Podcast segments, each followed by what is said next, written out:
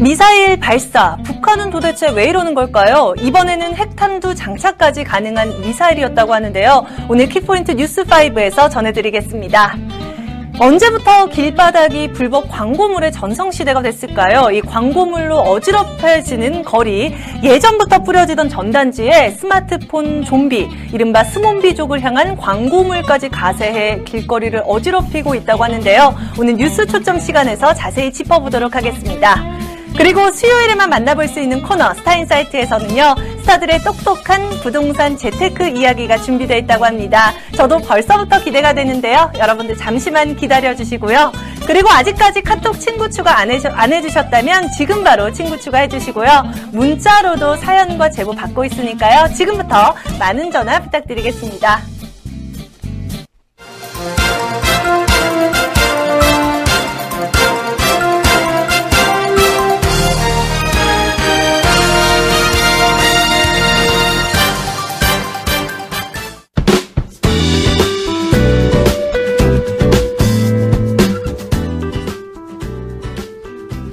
어떤 뉴스를 원하시나요? 자극적인 뉴스, 감동적인 뉴스. 여러분이 원하는 뉴스를 찾기 위해 노력하는 N뉴스마켓이 오늘도 찾아왔습니다. 전 국민이 N뉴스마켓의 시청자가 되는 그날을 기대하며 첫 소식 들어갑니다.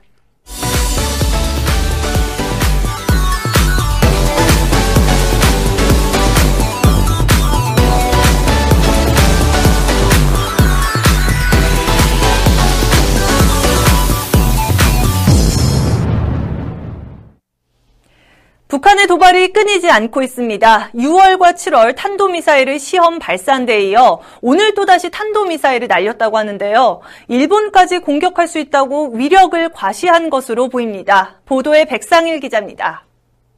북한이 오늘 황해남도 은율에서 동해상으로 발사한 탄도미사일은 1000km를 비행해 일본의 배타적 경제수역까지 날아간 것으로 분석됐습니다. 노동미사일은 최대 사거리가 1300km로 이번에는 1000km 내외만 날아갔습니다. 이는 최대 사거리에 미치지 못하는 기술력 부족이 아니라 연료 조절 등을 통해 일부러 거리를 줄인 것으로 일본까지 직접 타격할 수 있다는 과시형으로 풀이됩니다. 우리 군 당국은 이번 탄도미사일 발사를 북한의 심각한 도발 행위로 판단하고 있습니다. 노동미사일은 핵탄두 탑재가 가능하기 때문입니다. 합동참모본부는 이번 시험 발사에 대해 북한이 향후 핵탄두 장착이 가능한 탄도미사일을 발사함으로써 우리 항구와 비행장 등 대한민국 곳곳을 겨냥함은 물론 주변국까지도 타격할 수 있다는 도발 의지와 야욕을 직접적이고 노골적으로 드러내는 것이라고 비판했습니다. 한편 미국 국무부는 북한의 탄도미사일 발사를 강력히 비판했습니다. 에나 리치 앨런 국무부 동아시아 태평양 담당 대변인은 이날 미국의 소리 방송과의 인터뷰에서 북한의 탄도미사일 발사에 대해 영내 동맹 및 동반국들과 긴밀히 조율하면서 상황을 주시하고 분석하는 중이라고 밝혔습니다. 여름 휴가를 맞아 부산 해수욕장으로 향하던 일가족 5명이 탄 차량이 교통사고가 나 4명이 숨졌습니다. 사고 당시 블랙박스에는 마지막까지도 손주들을 걱정하는 목소리가 담겨 있어 안타까움을 더하고 있는데요. 보도에 황혜연 기자입니다. 경찰에 따르면 어제 오후 12시경 부산 남구의 한 교차로에서 가족 5명이 탄 산타페 차량이 신호를 위반해 좌회전한 뒤 도로에 주차돼 있던 트레일러를 들이받았습니다. 이 사고로 산타페 차량 뒷좌석에 타고 있던 3살 배기 남아 1명, 생후 3개월 된 남아 1명, 두 아이의 엄마 한모 씨, 아이들의 외할머니 박모 씨가 숨졌습니다. 운전자이자 두 아이의 외할아버지인 한모 씨는 크게 다쳐 병원으로 옮겨져 치료를 받고 있습니다. 산타페 차량이 교차로에 진입하기 300m 전 차량 결함을 짐작할 수 있는 운전자 한 씨의 목소리가 담긴 블랙박스 영상이 확보됐습니다. 블랙박스를 통해 본 당시 SUV 차량은 교차로를 향해 돌진했고 속도는 줄지 않았습니다. 차 안에서는 차가 와이라노, 아이고 아이고라는 다급한 목소리가 들려왔습니다. 이 상황에서도 할머니는 아기, 우리 아기라며 아기들을 걱정했습니다. 한 씨는 병원 치료 중에도 브레이크가 말을 듣지 않았다고 주장하는 것으로 알려졌습니다. 경찰은 사고의 직접적 원인은 아니지만 한 씨의 차량이 부딪힌 트레일러 차량이 불법 주차되어 있었던 점도 사고 피해를 키운 원인으로 보인다고 지적했습니다. 또 한 씨의 차량에 유아용 카시트가 설치돼 있지 않은 점도 피해가 커진 이유로 짐작했습니다. 차량 내부에 타고 있는 사람들이 안전벨트를 했는지는 확인되지 않고 있지만 두 아이의 경우 차량에 몸을 고정할 수 있는 카시트가 없는 상태였습니다. 3살 큰 아이는 차량 밖으로 튕겨나간 것으로 알려졌습니다. 경찰은 차량 결함 여부를 의뢰하고 구체적인 사고 경위를 파악할 예정입니다. 최근 이대 목동병원에서 결핵에 걸린 간호사와 접촉한 환자와 직원들이 잇따라 결핵에 감염돼 충격을 주고 있는데요. 이번에는 삼성병원에서 같은 일이 발생했습니다. 또 경기도 광주의 어린이집에서는 지난 5월 원화 80명 중 20명이 어린이집 교사에 의해 결핵에 감염된 것으로 나타났습니다. 사라진 줄 여겼던 결핵의 공포가 다시금 떠오르고 있는데요. 보건복지부는 의료기관과 학교, 어린이집 등 종사자에 대한 결핵 검진을 의무화한다는 방침입니다. 백상일 기자가 보도합니다. 의료기관, 산후조리원, 학교, 유치원, 어린이집 등 집단시설의 교직원, 종사자 대상 결핵 잠복 결핵 검진이 의무화됩니다. 또한 결핵 전파 차단을 위해 결핵 환자 등에 대한 사례 조사가 실시됩니다. 보건복지부는 이 같은 내용을 담은 결핵 예방법 시행 규칙을 2016년 8월 4일 공포 시행한다고 밝혔습니다. 이는 OECD 최하위의 결핵 상황을 타개하기 위해 2016년 2월 3일 개정 공포된 결핵 예방법의 세부 내용을 규정하고 지난 3월 24일 결핵 예방의 날을 맞아 수립 발표한 결핵 안심 국가 실행 계획에 필요한 법적, 제도적 기반을 마련하기 위해 추진됐습니다. 개정된 시행 규칙에 따르면 의료기관, 학교 등 집단시설의 교직원, 종사자는 결핵 검진 및 잠복 결핵 검진을 의무적으로 받아야 합니다. 이는 결핵으로부터 영유아와 학생, 환자와 의료인을 보호하고 학교와 병원 내 감염을 사전에 예방하기 위한 것으로 결핵 검진은 매년, 잠복 결핵 검진은 근무 기간 중 1회 실시합니다. 보건소장은 결핵 환자 또는 결핵 의심 환자로 신고된 사람을 대상으로 인적 사항, 접촉자, 주거 생활 형태, 검사, 진단, 치료에 관한 사항, 과거 병력 및 치료 이력에 관한 사항 등을 조사하고 그 결과를 결핵 통합 관리 시스템을 통해 질병관리본부장 및 각급 지자체장에게 제출해야 합니다.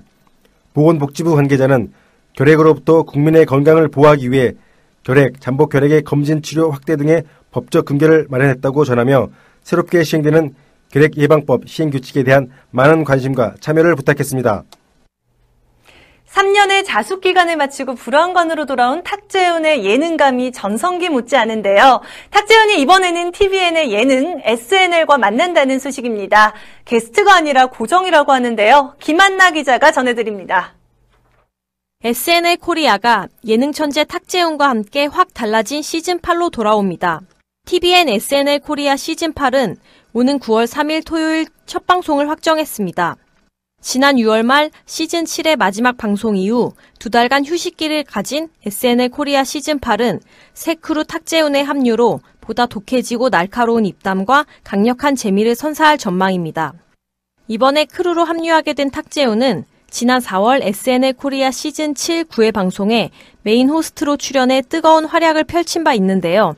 당시 탁재훈은 강력한 셀프 디스와 화끈한 입담으로 시청률을 견인하며 역시 탁재훈이라는 호평을 얻었습니다. 특유의 능청스러운 매력을 지닌 탁재훈이 앞으로 SNL 고정 크루로 활약하면서 신동엽과 어떤 케미를 빚어낼지에도 시청자들의 기대가 쏠리고 있습니다. 이와 관련해 SNL 코리아 시즌8 제작진은 뛰어난 예능감을 지닌 탁재훈이 SNL에서도 호스트들의 허를 찌르는 악마의 입담을 발휘할 것으로 기대된다. 탁재훈만의 날카로운 입담과 순발력을 무기로 SNL 생방송에서만 보여줄 수 있는 재미를 200% 끌어올릴 것으로 자부한다고 밝혔습니다.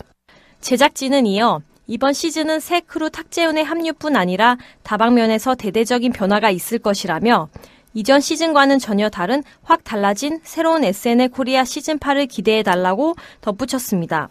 SNL 코리아는 42년 전통의 미국 코미디쇼 SNL의 한국판으로 지난 2011년 시즌 1이 첫 방송돼 이후 7번의 시즌을 거쳤습니다. 동충하초, 겨울엔 죽은 곤충의 몸속에 있다가 여름엔 버섯으로 자라나 신비한 약재로도 알려져 있는데요. 이 동충하초는 면역 개선 능력으로 주목을 받았습니다. 그런데 최근에는 피로 해소와 운동 능력 향상을 기대할 수 있다는 연구까지 나왔습니다. 한국전통의학연구소는 이 기능에 주목해 동충하초를 이용한 산업화 원천기술 개발 연구에 돌입했다고 하는데요. 정부에서 지원까지 하기로 결정했습니다. 백상일 기자입니다. 한국전통의학연구소가 2016년 농림축산식품부 농생명산업기술개발사업 연구과제에 최근 선정됐습니다. 이번에 선정된 연구과제는 국내산 버섯 동충하초의 산업화 원천 기술을 활용한 융복합 스타 제품 개발 사업입니다. 가톨릭 관동대학교 성기호 교수팀의 선행 연구에 따르면 동충하초는 AMPK의 활성을 돕는 역할을 하는 것으로 확인됐습니다. 현대인들은 운동량이 많고 운동 시간이 길 경우보다 많은 에너지를 필요로 하는데 근육에 저장되어 있는 글리코겐과 지방을 효율적으로 써야 에너지의 부족 현상이 나타나지 않습니다. 이러한 글루코스와 지방의 항상성을 유지하는데 AMPK가 중요한 역할을 합니다. 기존에 잘 알려진 동충하초의 기능은 면역 기능 개선입니다. 그런데 동충하초의 또 다른 기능이 확인되면서 이를 기반으로 국제 또는 국내 기능성 인정을 받고 나아가 가공품 개발로 제품화 생산에 따라 버섯 농가와 더불어 식품 및 제약 산업에서 동반 성장이 기대됩니다.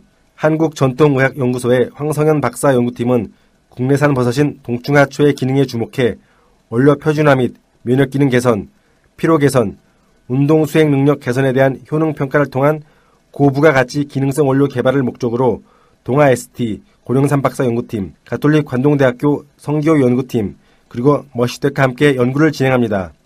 연구 과제로 선정돼 5년간 21억 원의 연구비를 지원받습니다.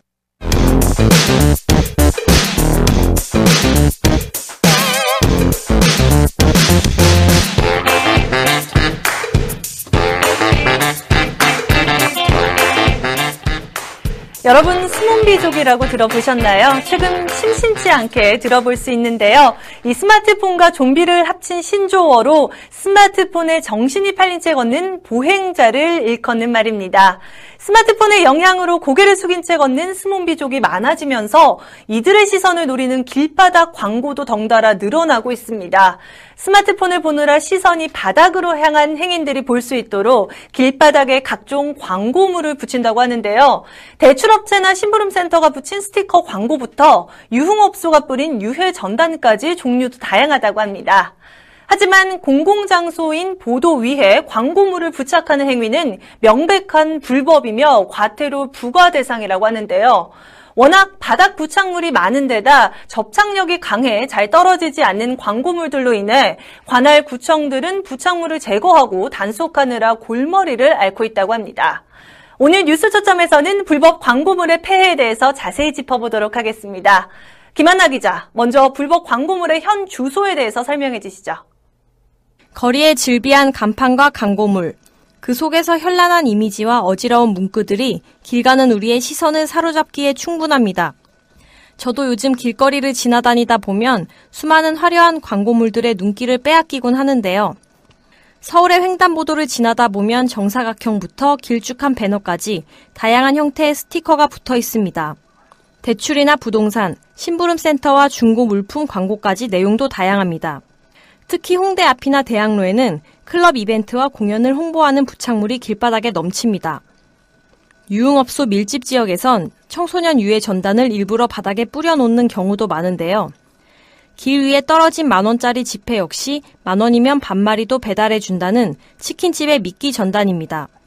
매트나 카펫을 활용한 깨알 광고도 쉽게 볼 수 있습니다.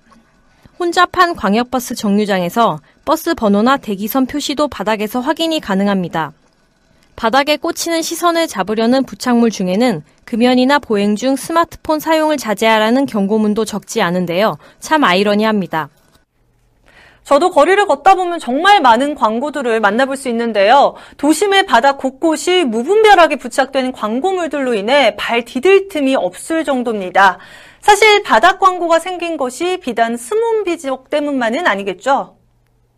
네, 일반적으로 간판이나 건물 외벽 등 어지러운 거리보다 단순하고 깨끗한 길바닥에 붙은 광고가 더 돋보일 수 있다는 장점이 있습니다. 이미 복잡한 광고로 꽉 차 있는 기존 5개 광고 매체에 비해 보도는 무채색의 넓은 평면이므로 여기에 광고를 게시했을 때 주목을 끄는 효과가 있다고 전문가는 말합니다. 특히 가뜩이나 인력 부족에 허덕이는 관할 구청들은 제거조차 쉽지 않은 바닥 부착물들이 늘면서 골치를 썩고 있다고 하는데 어떤가요? 그렇습니다. 계속 늘어나는 스티커 광고는 접착력이 워낙 강력해 겉면만 떼어낼 뿐 말끔히 제거하기는 거의 불가능하다는 게 구청 관계자의 설명입니다. 바닥에 광고가 너무 많이 붙어 있어 오고 가는 보행자들도 눈이 아플 지경인데요. 보행자의 인식도 그다지 좋지는 않습니다. 이와 관련해 한 교수는 광고 매체로서 길바닥이 블루 오션처럼 느껴질 수 있으나 광고가 무분별하게 늘다 보면 더 이상 관심을 끌지 못할 뿐 아니라 각종 부작용들로 인해 결국 외면받게 될 것이라고 말했습니다. 이뿐만이 아니라 이 입간판이나 현수막 등 무수히 많은 불법 광고들은 이 도시 미관을 해치는 주범이라고 할 수 있는데요. 상점 입장에서는 손님을 끌기 위해 어쩔 수 없다는 입장이지만 이 불법 광고물로 인한 폐해는 한두 개가 아닌 것 같죠? 맞습니다. 보행자의 통행 불편을 초래하는 것은 물론이고 운전자의 시야를 가려 교통사고의 원인이 되기도 합니다. 또 여름철 태풍과 강풍에 떨어지거나 날아가 인명피해를 초래하는 무서운 흉기가 될 수도 있습니다. 이에 경찰은 파손되거나 쓰러진 탄력봉, 충격 완화 펜스를 비롯해 도로변에 무단 설치된 현수막 등의 불법 광고물을 철거하고 있지만 역부족입니다. 그 전에 먼저 불법 광고물의 위험성에 대한 사회 전반적인 인식 전환이 중요한 숙제입니다. 그렇군요. 불법 전단이나 옥외 광고물 등의 범람 속에서 최근에는 불법 광고 차량까지 활개를 치고 있다고 하죠. 그렇습니다. 소형차부터 트럭과 대형버스는 랩핑과 LED 전광판, 스피커 등을 달아 도로를 질주하는가 하면 인도나 도로에 무단으로 주차하는 등 소음 공해와 통행을 방해하는 실정입니다. 업체들은 트럭을 넘어 전면 유리를 제외한 모든 차량면에 홍보 문구와 디자인을 랩핑한 대형 버스까지 동원하며 광고에 열을 올리고 있는데요. 곳곳의 도로에서는 호텔과 전자제품 마트 등의 업체가 홍보를 위해 도로를 달리거나 주정차를 해도 차량 흐름에 불편을 주고 있습니다. 하지만 이 같은 불법 광고 차량은 어디든 이동할 수 있는 기동성과 다양한 표현을 통해서 사람들의 시선 집중을 높일 수 있어 광고주들이 점점 선호하는 추세입니다. 아니 그런데 이렇듯 불법 광고 차량이 증가하고 있는데도 올해 이에 대한 강제 이행금이 부과된 건수는 단 한 차례도 없었다고요? 네, 막상 단속을 나가도 차량은 이미 자리를 떠나 있고 인력 부족으로 단속에도 한계가 있다는 것이 전문가의 설명입니다. 기존 5개 광고물이나 불법 현수막 등과 같은 업무에도 인력이 모자른 판국에 기동성이 있는 불법 광고 차량을 추적하며 일일이 따라다니는 것은 불가능에 가깝습니다. 넘쳐나는 정보의 홍수 속에서 너도 나도 불법 광고를 통해 눈길을 끌기 위해 난리인데요. 정말 이래저래 어디에다 눈을 둬야 할지 모르는 세상입니다. 불법 광고물은 점점 진화되면서 단속도 어려워지고 있는 판국인데요. 하루빨리 불법 광고의 폐해가 근절될 수 있길 바라봅니다. 김한나 기자 오늘 이야기 잘 들었고요. 뉴스 초점은 여기서 마치도록 하겠습니다.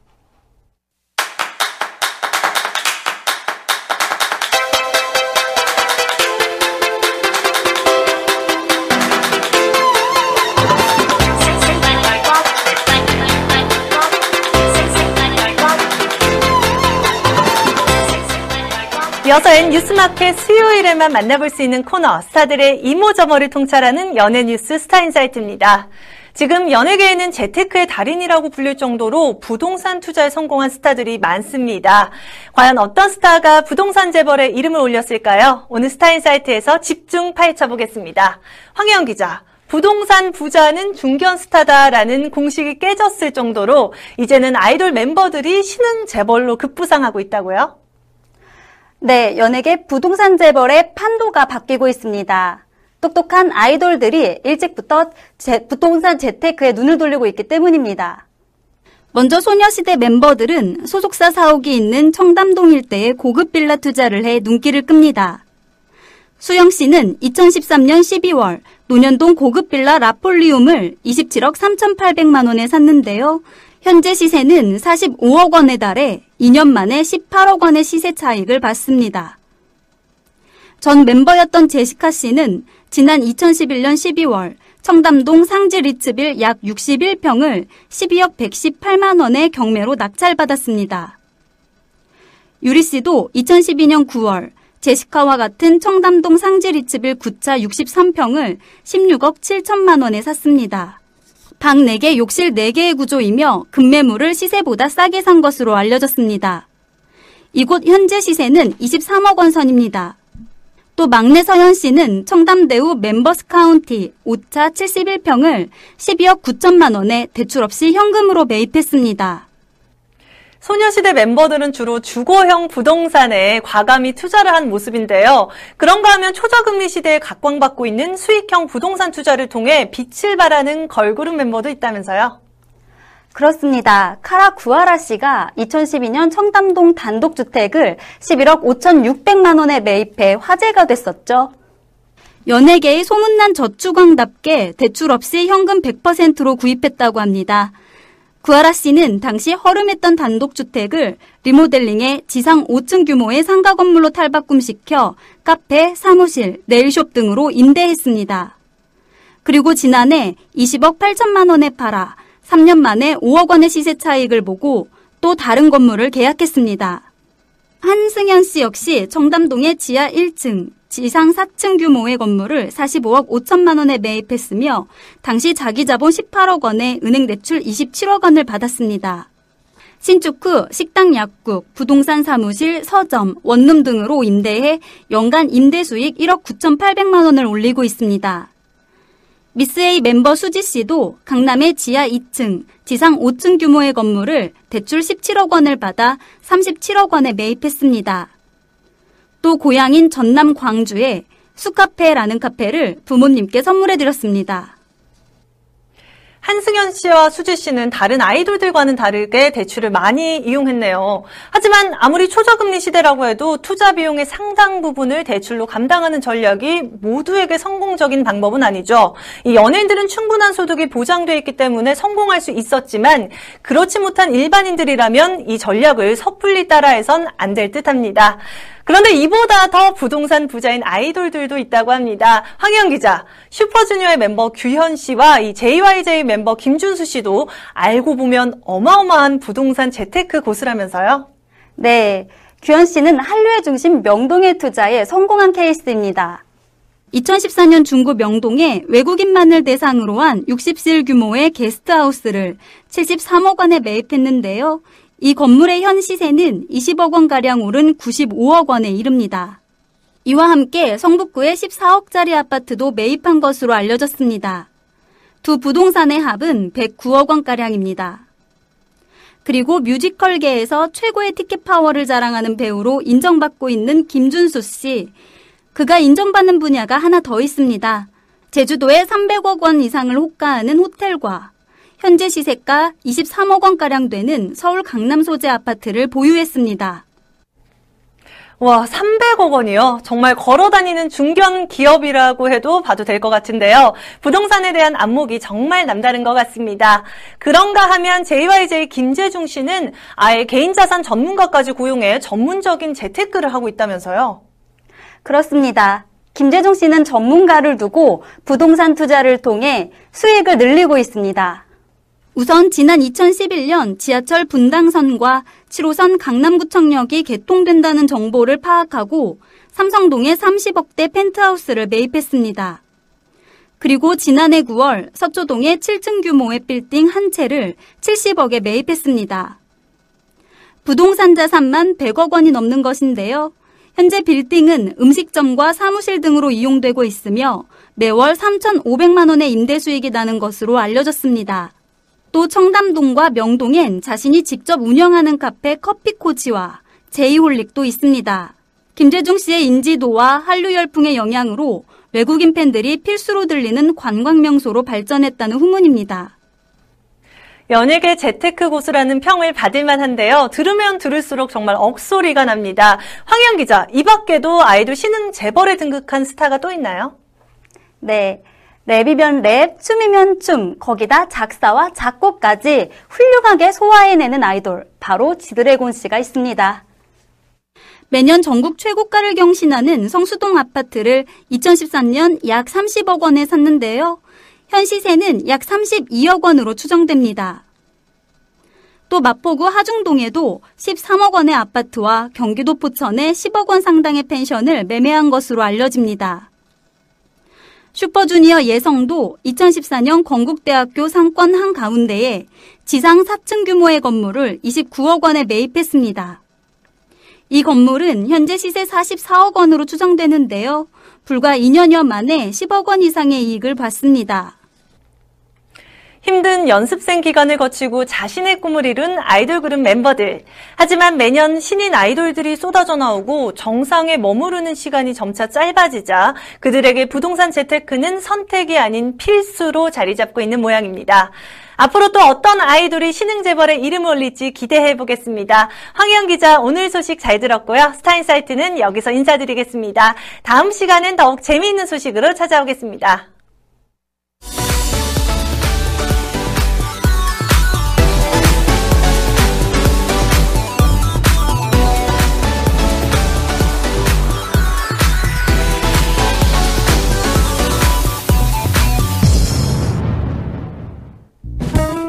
메르스의 공포로 전국이 떨던 기억이 아직도 생생합니다.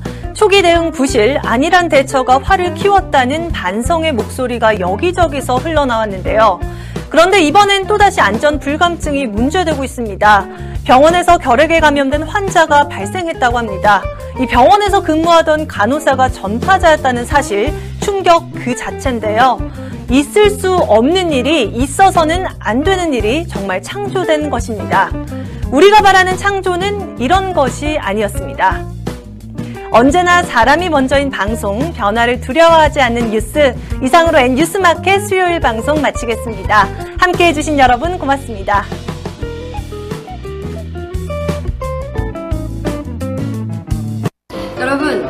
선미를 만나면 즐거워지고요. 선미를 만나면 생활의 지혜도 얻을 수 있습니다. 저 김선미 어디서 만날 수 있냐고요? 바로 N뉴스 마켓에서죠. 모르셨어요? 참, 전 목요일에만 오는 거 아시죠? 목요일 밤에는 꼭 절 찾아주세요. 꼭이요.